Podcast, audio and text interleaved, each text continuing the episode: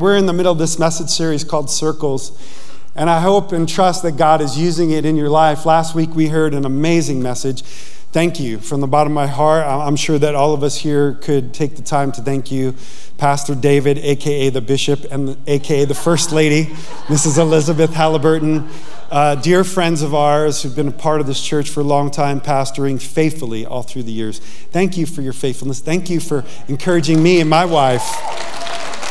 Yeah, that's something to celebrate. Because I tell you, this gig ain't easy. and, uh, and yet, the faithfulness that you guys have, have shown, not just to the Lord, but to this church. And, and we're all benefits, beneficiaries of that. So thank you. Thank you so much. One of the things I loved about it is just how real it was, how authentic. And, and uh, one of my core values, and one of the core values of this church, is authenticity. And so, um, even today, I'm going to uh, really just tag team on to the next message that I believe God put on my heart. And, and I'm going to talk about something today that isn't, isn't easy to talk about because a lot of us don't know how to do it well. And because we don't know how to do it well, and more in particular, we don't know how to do it God's way, uh, it's wreaking havoc on our relationships. In fact, it's, it's killing them slowly, killing me. Remember that song, Killing Me Softly with His Song? Yeah.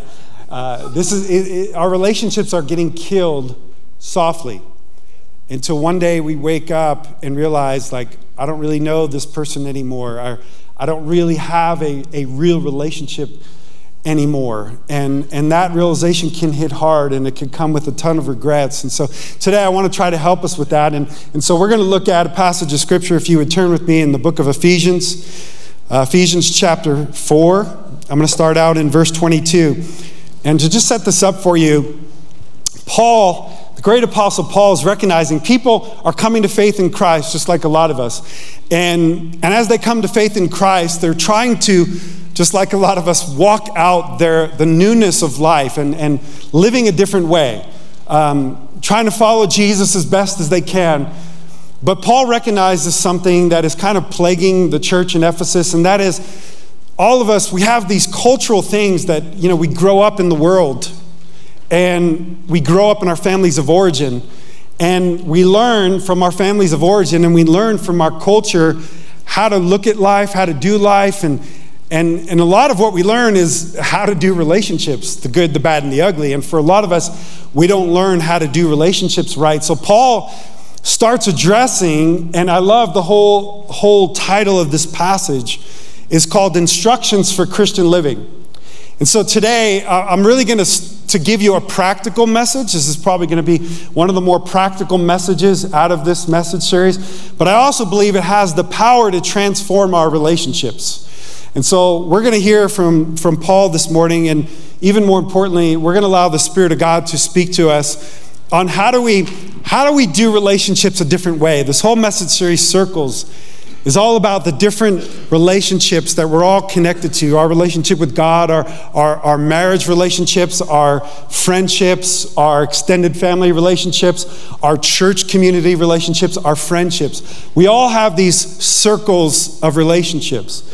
And yet, for a lot of us, if we don't do this one thing that we're going to talk about well, if we don't learn how to do it, it's going to wreak havoc. And I believe it is wreaking havoc on a lot of our relationships and has to the point where some of us have been estranged in those relationships. So I'm going to pick it up Ephesians chapter 4, verse 22. You were taught, with regard to your former way of life, to put off your old self, which is being corrupted by its deceitful desires, to be made new in the attitude of your minds, and to put on the new self, created to be like God in true righteousness and holiness.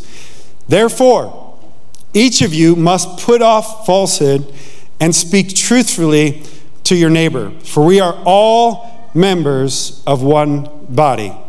In your anger, do not sin. Do not let the sun go down while you are still angry, and do not give the devil a foothold. Verse 29. Do not let any unwholesome talk come out of your mouths, but only what is helpful for the building others up according to their needs, that it may benefit those who listen. even saying that that's so countercultural. Everything today is about you meeting my needs, and I'm not getting my needs met. And there's, there's a reality that God gave us relational needs that can only, some that can only be fulfilled by God and some that can only be fulfilled through other people. However, when we focus so much on our needs getting met, oftentimes we could miss an opportunity to allow the Spirit of God to draw us closer together and make us more like Him. And Paul goes on to say this hey, listen, when you do this, when you let unwholesome talk, when you don't take care of, of anger, he said, What happens is we grieve the Holy Spirit. He says, And do not grieve the Holy Spirit of God, from whom you were sealed for the day of redemption. And get rid of, now he gets a little strong. He's telling you, listen, you got to deal with some things in your life if you're going to have close relationships. You gotta, you gotta be intentional about getting rid of all bitterness, rage, and anger, brawling and slander, along with every form of malice. And he says, This is what we need to do. And this is for some of us right here. This, this will transform your relationships just by doing this. Be kind. just be nice, right? Just be a nice human being. My mom would say, Don't be a beast, you know? be, be kind. And be compassionate. Like, actually, be, have compassion for other people, to one another, forgiving each other. And we heard a great message last week that it's worth it. It's worth it to forgive one another. Why? Because Christ forgave us. And in forgiving us, he gave us the power to forgive one another. Amen? Let's pray together. Father, thank you for your word. God, we're so grateful for the men and women who gave their lives so that we can read this word. And I think sometimes we take that for granted. God, that, that men and women were martyred, literally lost their life so that this word could be carried from one generation to another. God, I pray that the power of your word, your power of your word, God, this morning would be used to open our eyes to see things we haven't seen in ourselves before. God, that your word would have the power to transform us, to change us. God, we, we're powerless to change ourselves. We need a heart transplant. God, we need you by the power of your Holy Spirit to change our hearts. We could change our behavior, but we want you to change our hearts. So I pray this morning that we would not leave the same people that we came in. Father, we give you this time. I pray, Holy Spirit, that you would use me, speak through me. This is your service. We commit it to you, it's in your hands. Have your way. Can you just say that? Can you just put your hand on your heart right now and just say, Holy Spirit, have your way? In Jesus' name. Amen. Amen. Amen. Power, the power. The title of my message to you this morning is Close the Loop. Close the Loop. Resolving conflict God's way. I think, honestly, the, the more I've thought about it, the more I've seen in my own life, and the more that I see in people that I try to help as a pastor, counsel them, it amazes me that I'll, I'll be sitting with somebody in first counseling session and they come to me obviously because they, they want some help. They feel stuck. And, and I'll sit there and I'll listen and I hear them tell me about things that happened five years ago, seven years ago, 10 years ago, 15 years ago, 20 years ago.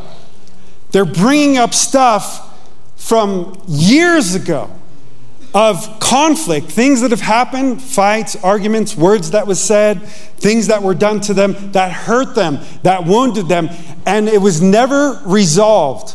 And when we don't intentionally work to resolve our conflicts in a biblical way, according to God's way, as we're going to see today, as outlined in the Bible, we open ourselves up to the enemy to come in and to get a foothold in our life. And for many of us, because we, we have open wounds, so to speak, from the conflicts that we've had relationally, whether it's with a spouse, whether it's with a family member, whether it's from a father, a mother, brother, sister, uncle, friend, uh, boss, spiritual leader, whatever it might be, if we don't close the loop, so to speak, and bring healing and resolution to that conflict, we are very, very vulnerable to the enemy coming in and stealing, killing, and destroying our relationships. And that's exactly what's happening to many of us. Many of you here right now, as I'm even speaking this, you're thinking about a situation that you're in right now where there's conflict and there's, there's, there's relationships that are strained. And, and you, you, you find yourself in these cycles or loops. Like there's one Christian psychologist who, calls it the crazy cycle. Y'all remember that? The crazy cycle, based on Ephesians chapter 5, Paul would go into later, talking about how husbands, or husbands love your wives and, and, and wives respect your husbands. And when you don't do that, what happens is you end up, because you're not getting those basic needs that God created you with met, you end up fighting or lashing out or getting stuck in these cycles of conflict and arguments and and they cause division and strife and hurt feelings and wounds, and, and we get stuck in this crazy cycle. You've heard it said that uh, craziness is doing the same thing over and over, right? and yet, that's how many of us we handle conflict. We, we, we didn't know. I don't know about you, but I, when I was in school, um, when I was in high school, there wasn't a class on how to handle conflict in a healthy way. I went to Christian University, and there was no Relationships 101 How to Handle Conflict according to the Bible in a healthy way. And for many of us, we grew up in our families of origin, and, and not just did we not taught how to handle conflict in a biblical and healthy way, but we were actually taught the opposite. Whether you were verbally taught it, most of us caught it. We watched how our, if you were blessed to have both your mother and father as you were growing up, we saw our, our parents not handle conflict well, and we saw other people not handle conflict well. We've been uh, victims of not ha- handling conflict well, and so we've caught the wrong way and oftentimes the worldly ways of handling conflict. And so today, I want to help us to relearn, if you will, just like Paul was telling the Ephesians. He says, Look, you have to put off the old man, like your old ways of doing things and the old ways of even thinking about how to relate to one another.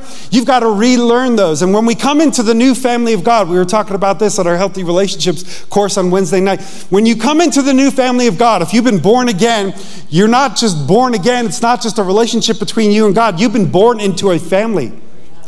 You have a spiritual father, and guess what? You have other physical spiritual fathers and mothers, and you have brothers and sisters now in Christ. You're born into the new family of God, and, and it requires, it requires that we relearn how to relate to one another according to God's ways and God's love. And so, how do we get messed up? How do, how do we get messed up in this? And here, here's what I think. For a lot of us, we don't handle conflict the right way. So, how do we handle it?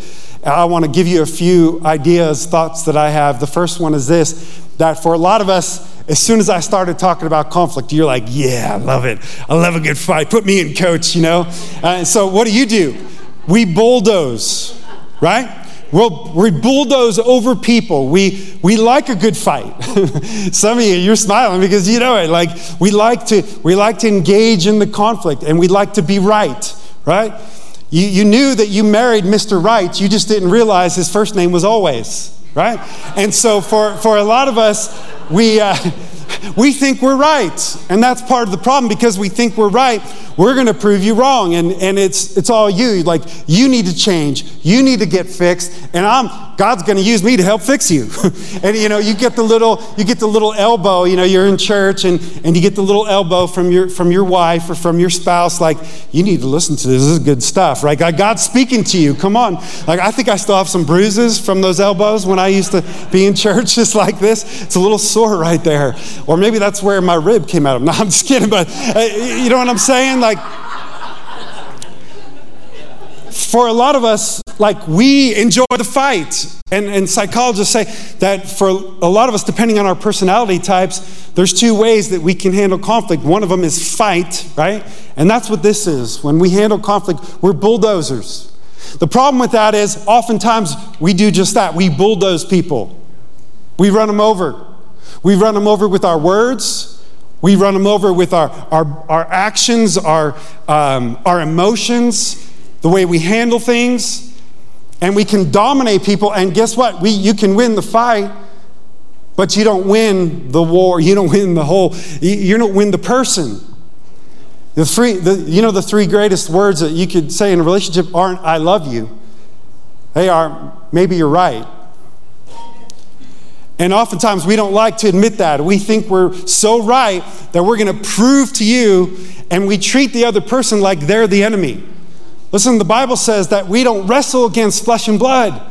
Like you're not fighting against that person. You know what? You're oftentimes fighting against years of hurts and wounds and years of the enemy and uh, trying to get in and open doors, getting that foothold in and messing with people. And if you're not careful, you're even going to exasperate the pain in the wound because you like the fight. And then there's others of us that you don't like the fight. In fact, you'll do anything to avoid it. And we've learned to how we handle conflict is, hey, I just, I'm bow out. You win, you're right. I lose, I'm out. I'll avoid it. I'll pretend everything's okay. I don't want to get in the fight. And what psychologists call this is flight.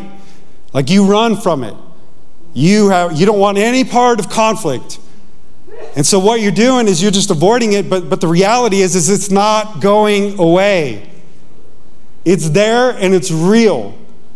And you're just, uh, by avoiding it, you're just avoiding the inevitable that if you don't actually learn how to, to engage in conflict in a healthy way and work it out and bring resolution, close the loop, that you're going to stay stuck in this cycle.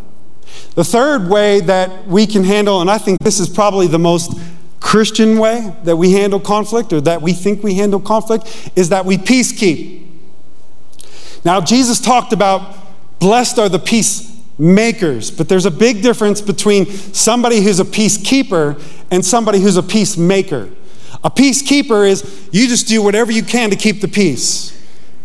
A peacemaker is somebody that isn't afraid to disrupt false peace. The Bible says that Jesus came now. Uh, this can be confusing because Jesus is our Prince of Peace and he came to be our peace and all this stuff. But it also, Jesus himself said, I didn't come to bring peace, but a sword. And so that can be confused. Well, which is it, Jesus? Did you come to bring peace or did you come to bring a sword? And, and that can be confusing, but let me help you with that as your pastor. Jesus wasn't saying that he didn't come to bring peace, he came to disrupt false peace. And for many of us, we can live with this Christian veneer that just because I'm a Christian means I'm supposed to just be nice and I, I don't, don't rock the boat. You know, just, just keep the peace at all costs. And whatever that means, don't, don't disrupt anything, don't get into conflict. And, and Jesus, is, Jesus came, Jesus' life was riddled with conflict. It was full of conflict. And the whole time, he, he, he said, No, this is healthy. This is good because I'm disrupting a false peace. Back then, even the religious leaders of the day, they, they, they thought, you know, we've got peace. We're right with God because we know the Bible. Yet Jesus said, yeah, you know the Word, but you're missing the whole point of knowing the Word of God is to draw you to know the person and be in relationship with the person. And they were completely missing that part. They thought they were religious because they knew the Word of God. And for a lot of us, we think we're religious because we're not engaging in conflict. Conflict isn't the enemy. The enemy is not engaging in conflict and disrupting the false peace. And for a lot of us, even today, even in our marriages, what happens, this is how it plays out, is we just keep the peace, keep the peace, keep the peace, and we brush it under the rug and brush it under the rug and brush it under the rug until that lump gets so big that we keep, it keeps tripping us up. And we keep going around in these, these cycles. He came to disrupt the peace. Look at Jeremiah 6:14. The prophet Jeremiah, God would use him to speak into the day because the religious leaders in his, his day were doing the same thing. Listen to what he says. He says, They dress the wounds of my people, though it were not serious. And the peace, peace, they say, when there is no peace. And so let me paint this picture for you. It's like peacekeeping is saying, Oh, no, we're, we're, we're good. It wasn't that big of a deal. It's okay. And they try to put a little, a little tiny band aid on a gaping. The, the idea behind this, when I studied the original language, is that there's a mortal wound. Like this wound is big enough that that person's bleeding out, and if you don't stop the bleeding, they're going to slowly die, killing me softly. And they're saying, Peace, peace, it's okay. Let's put a little band aid on this, eh, put it on that little boo boo, and you're going to be okay, you know, and everything's going to be fine. And the reality is, is no, they're not, it's not fine. Can I tell you something? I believe the Spirit of God put this message on my heart to disrupt some of the false peace. Because why? Because the great physician wants to come in and say, no, you can't put a little band aid on that and think you're okay. It's time we started addressing the wounds because if not, you're going to bleed out and your relationship is going to die. And so we got to we got to we got to do something about that.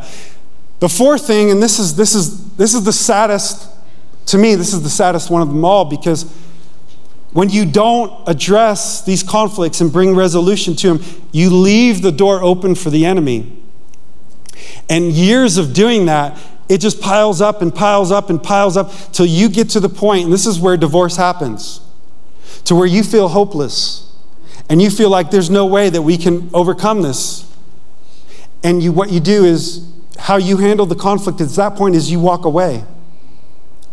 You just walk away from the relationship.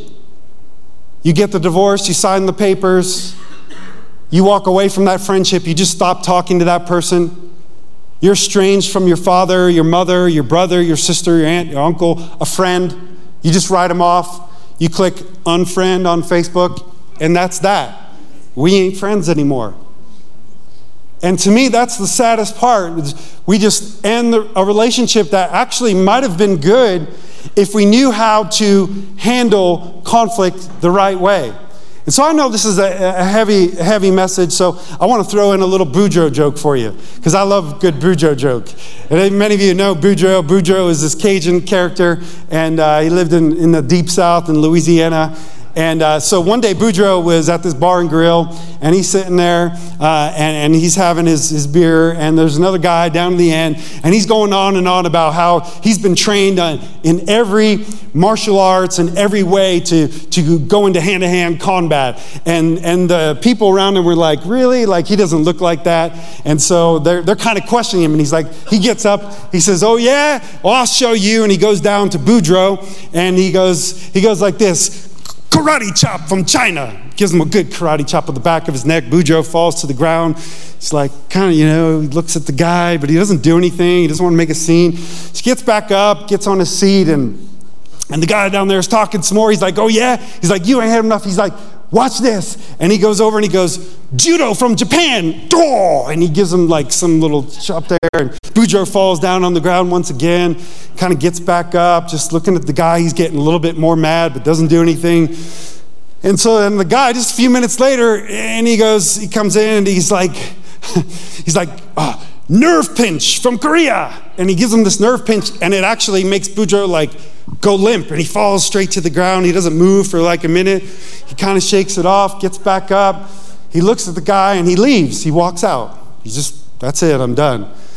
And the guy's like, see, I told y'all, and everything, and he's talking his smack. And about 20 minutes later, Boudreaux comes back in, and he's got a big, long wooden beam, and he smacks the guy across the face, and he goes, Home Depot, two by four.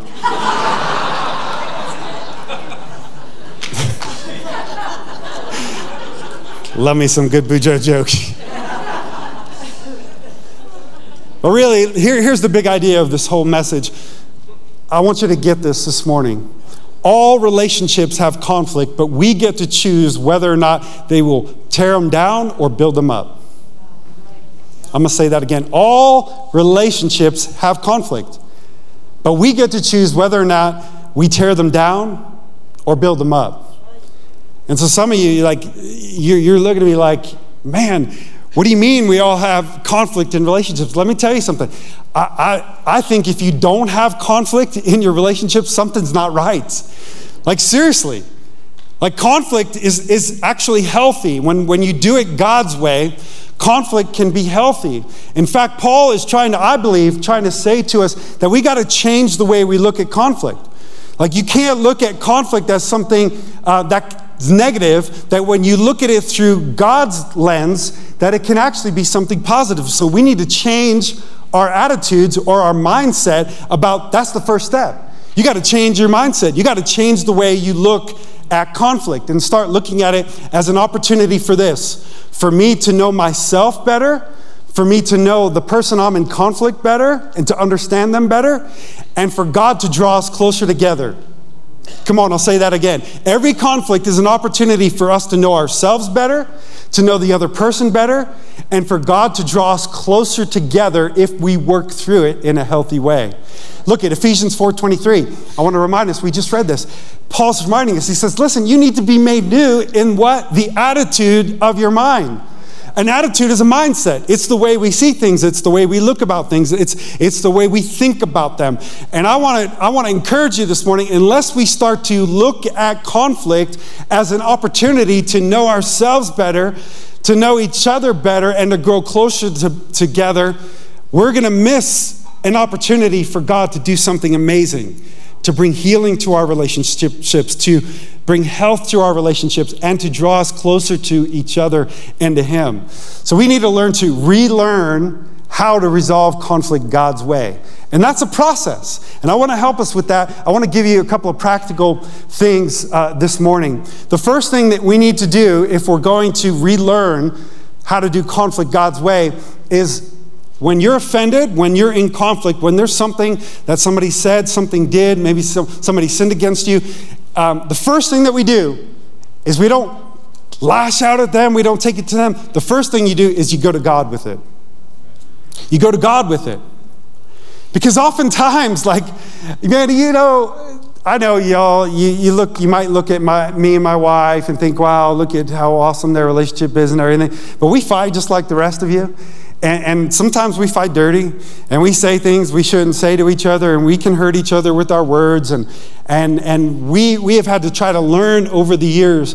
But one of the things that I've, I've learned over the years is most of the time, the things that we fight about, they're just flat out stupid, right? They're just dumb. Like we all have our quirks, we all have, you know, things, we all have hot buttons. And by the way, your wounds are often the hot buttons that the devil will use to poke at each other. And so we have to understand, and, and this, this helped me when I started to understand my wife's wounds from her past. I started to see I, that maybe I can have empathy for her. And instead of poking that thing, maybe God wants to heal, use me to bring healing to that place instead of poking that wound, that open wound. You know, there, there's this thought that time heal, heals all wounds. Can I tell you that? That's one of the biggest lies. Who, who goes to the doctor with a wound and sits outside and the doctor says, okay, you come in now, we'll, we'll stitch you up. No, that's all right, doc, I'm good. I'm just waiting a couple more hours, I should be good. Now, nobody does that, but that's the way we treat wounds of our soul. And to many of us, this is how we avoid it. And you know, you know you do this in your marriage, is you get into this big fight and you go to sleep and you go to sleep mad and you go to sleep angry and in your mind you're replaying the fight and you're replaying all the things that person said and, and you get up uh, the next morning and you feel a little bit better. You don't talk you, you know you guys don't see each other and time goes on. And because time goes on you just think okay we're good. I'm over it. I'm better now let me tell you something you're not over it that wound is still there and let me tell you open wounds fester and when an open wound isn't closed up, just like when you don't resolve conflict in your life, what, what can happen is you allow the enemy to come in, and at first you get angry, and then you get resentful. See the circle? And then you get bitter. And once bitterness sets in, that goes deep. It's a deep root inside of us. And then everything that comes out of your mouth, the way you see that person you're in relationship, is through the lens of bitterness and you start lashing out at them instead of being used by God to be an agent of healing. But before we can ever engage that person, I want to encourage us that I believe first we need to go to God with it. Like, I got, I got my quirks, right? And I, I use a cup. And if I use a cup for a drink or for water, oftentimes I'll leave the cup on the counter. And it's not that I, I'm being lazy or don't want to put it in the dishwasher, it's that's my cup. And so what will happen inevitably is my wife will see the cup, she'll take it, she'll put it in the dishwasher, and I'll say, Where's my cup? She says, I put it in the dishwasher. Why you do that? That's my cup. And she's like, well, why do you leave it out? You should leave it out. I mean, and we could get into a fight about the stupidest things, right? How many of you, am I just speaking for myself this morning? Yes, all men do that. But, but listen, it kind of reminded me when you take it to God first and you position or posture yourself in a place of humility and you say, God, just like David said, search me and know me and point out any wicked way in me. And so, first, we want to know is this even worth taking it to that person? Is this small enough that I could overlook an offense, right? It's to, it's to our benefit, the Bible says, if we can overlook an offense. And oftentimes, we could just say, you know what, I have grace for that. And just let it go, give it to God. It reminds me of a story I was reading about this German chancellor in the late 1800s. His name was Otto von Bismarck. And, uh, and there was this doctor, Dr. Virchow, and he literally he had a beef with this doctor, no pun intended, because this doctor was in the middle of studying the effects of trichinosis and how when you eat something infected with trichinosis, how it would affect you.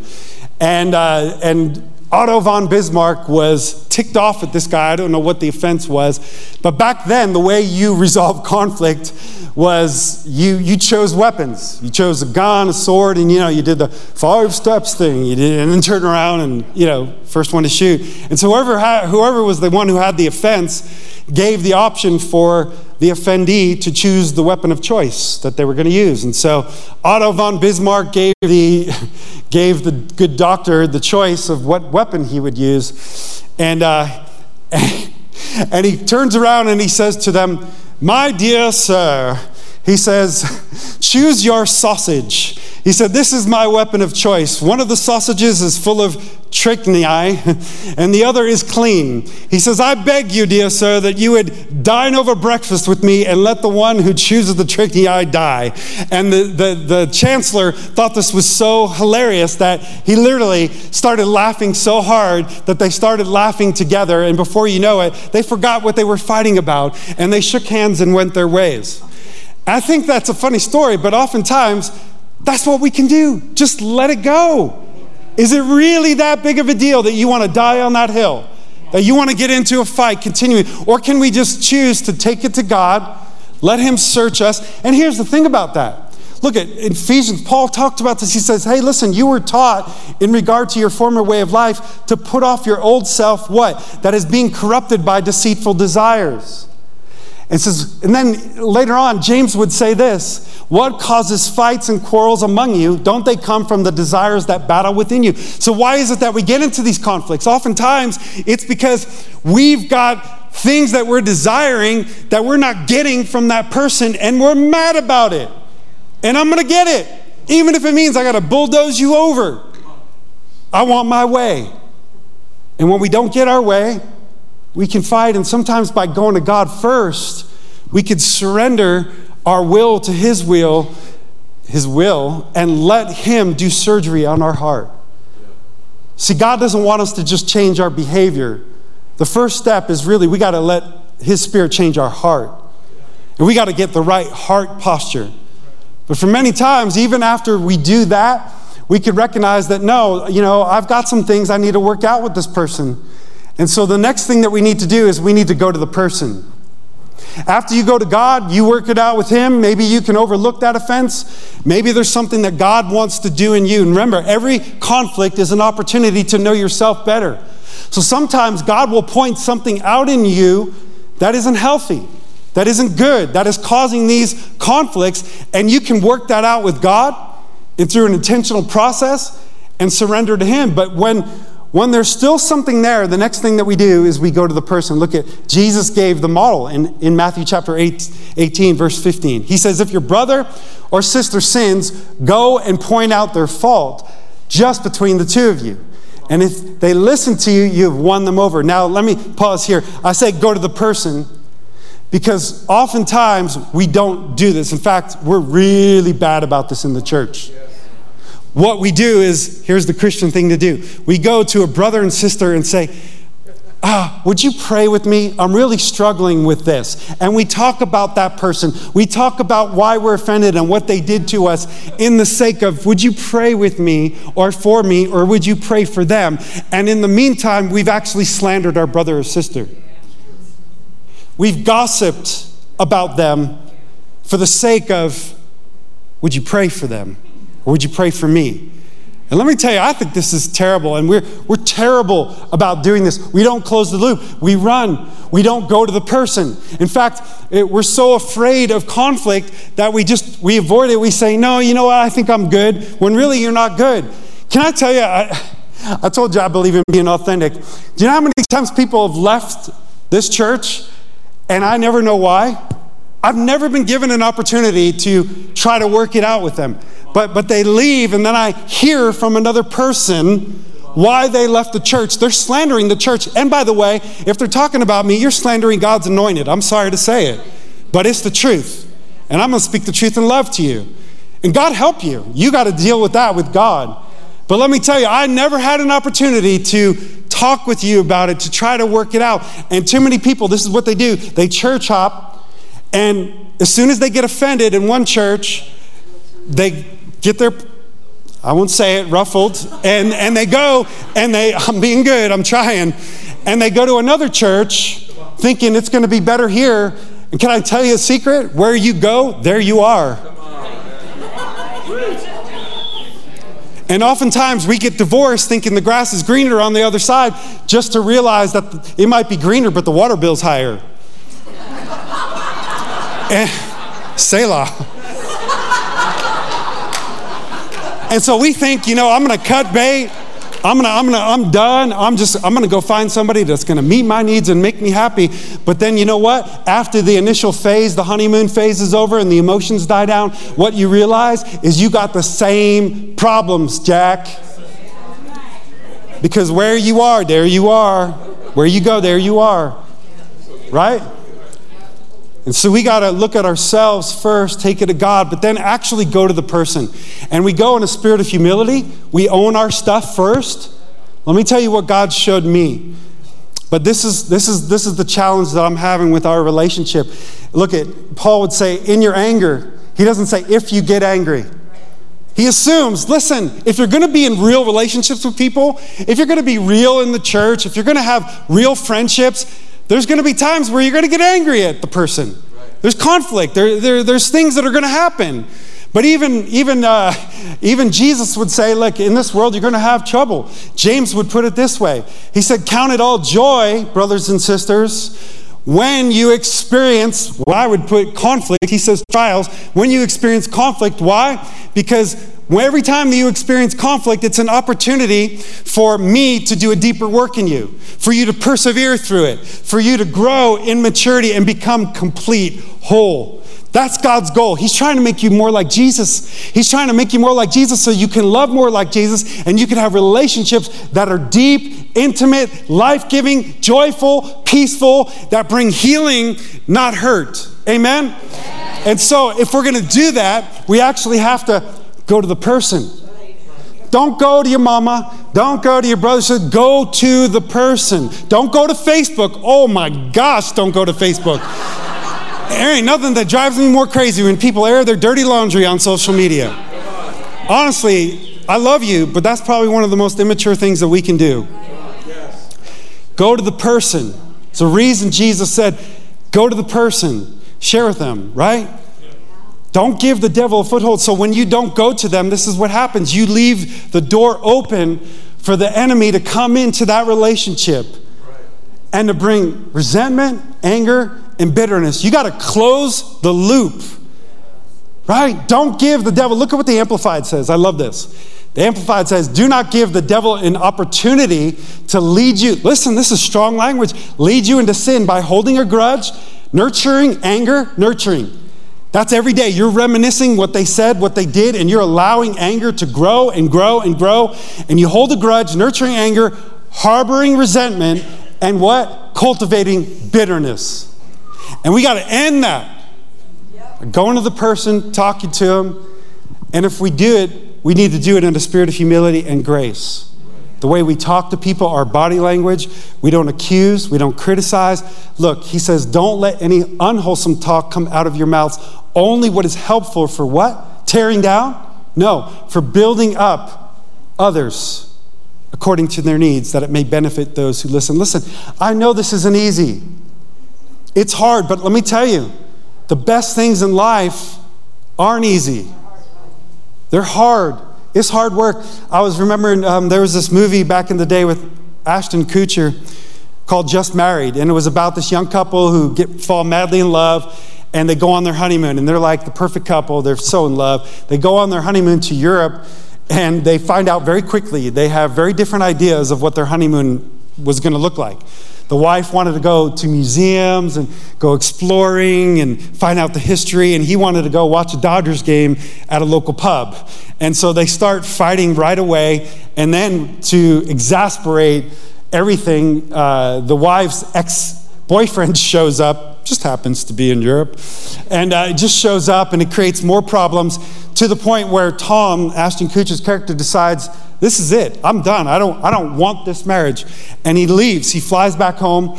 And you see the scene, and he's sitting with his dad watching a Dodgers game, and he picks up on, on the coffee table is a photo album when there used to be photo albums. Today it would be social media. And he picks up a photo album, and it's all these pictures of his dad and mom loving on each other, smiling. And he's like, Dad, how did you and mom do it? How did you have such amazing relationship. And he says something really profound. He looks at him, he shuts the TV off, and he says, Listen, son, he said, for every happy picture you see there, there were days where we had to do the hard work to make those moments happen. And I think we could fall into the trap today of looking at people on social media and thinking, man, they've got such an amazing relationship, and look at how close they are and how wonderful their life is. But you don't see the behind the scenes. You don't see the hard work that goes into making the relationship work. And you got to be willing to go to the person. But what happens if you go to the person and they don't respond? Thank God for the word of God, right? Jesus says, you got to go to God first. You got to go to the person second, third. You got to take some friends. You got to go get help. If they're not hearing you, you're not connecting, and you're not closing the loop or resolving this, take some friends, take some people that are non biased that will actually help you try to resolve it. Jesus said in Matthew 18 16, but if they won't listen, take one or two others along, so that every matter established by the testimony of two or three witnesses. And then lastly, if that doesn't work, he says, take it to the church. Take it to your church leaders, your pastors Take it to people who are going to sit down with you and really try to get this thing resolved. And you know what? At, the, at that end, if they still won't listen to you, then you've done everything that you could, according to the Bible, to try to resolve this in a healthy way, and you're absolved.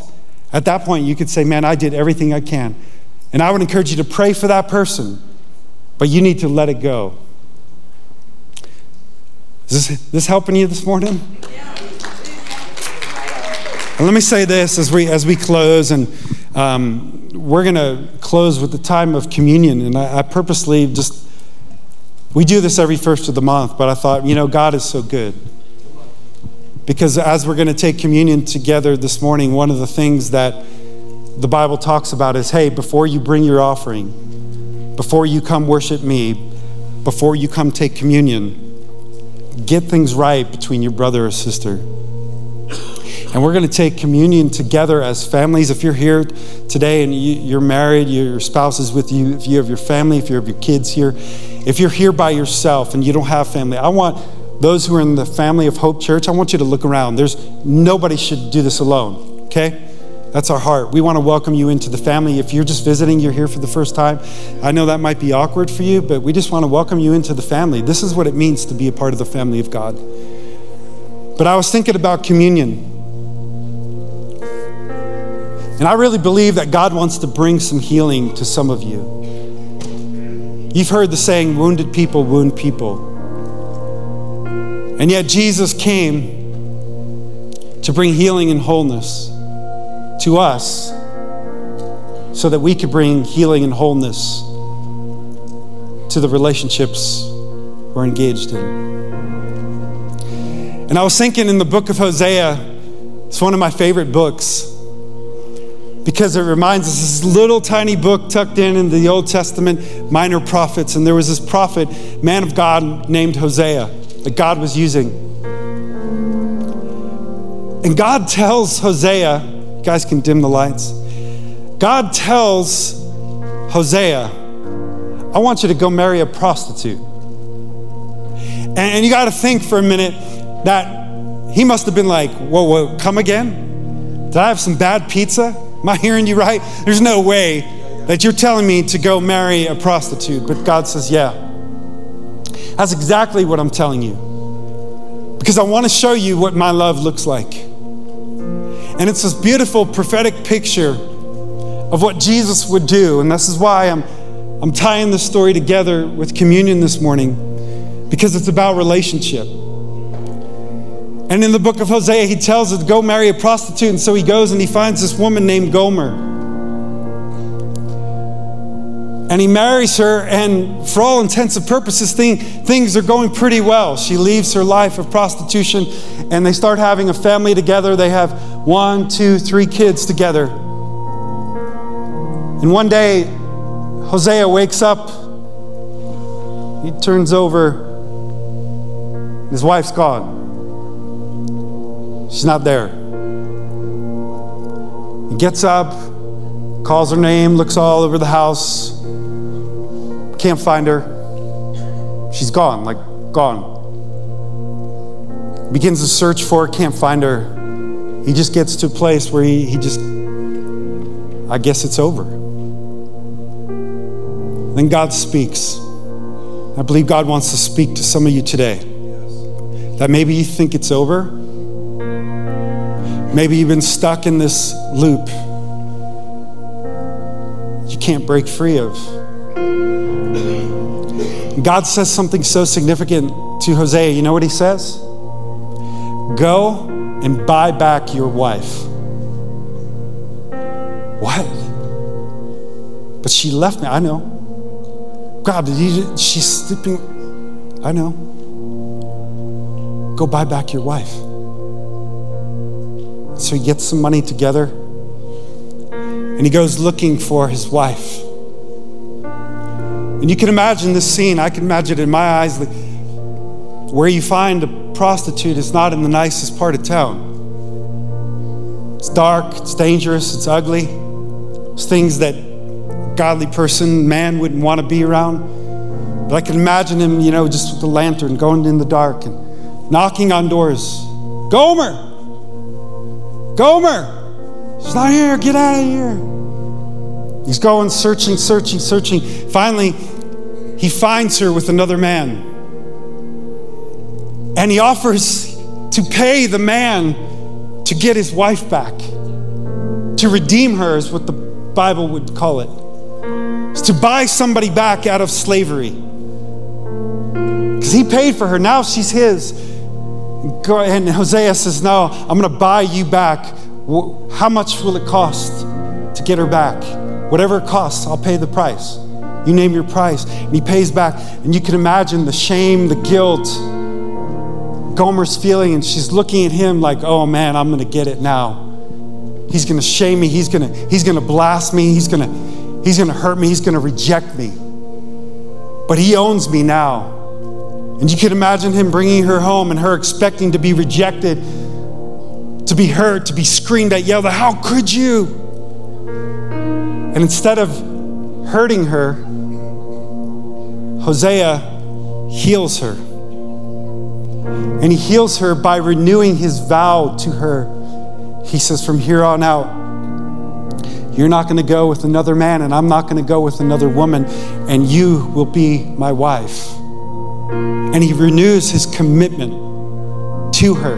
And in that moment, I believe there's something that God does in her heart that changes her heart, that brings healing to her soul. For many of us, I believe the Spirit of God wants to do the same thing because when we take communion, we're reminded that Jesus, even though we were still sinners, even though we prostituted ourselves with the world and the things of this world and the pleasures and desires of this world, God says, I love you, you're mine, and I will pay any price. In fact, I'll pay the highest price. I will pay with my very life and my blood to redeem you, to buy you back, to make you mine. And He did that on the cross.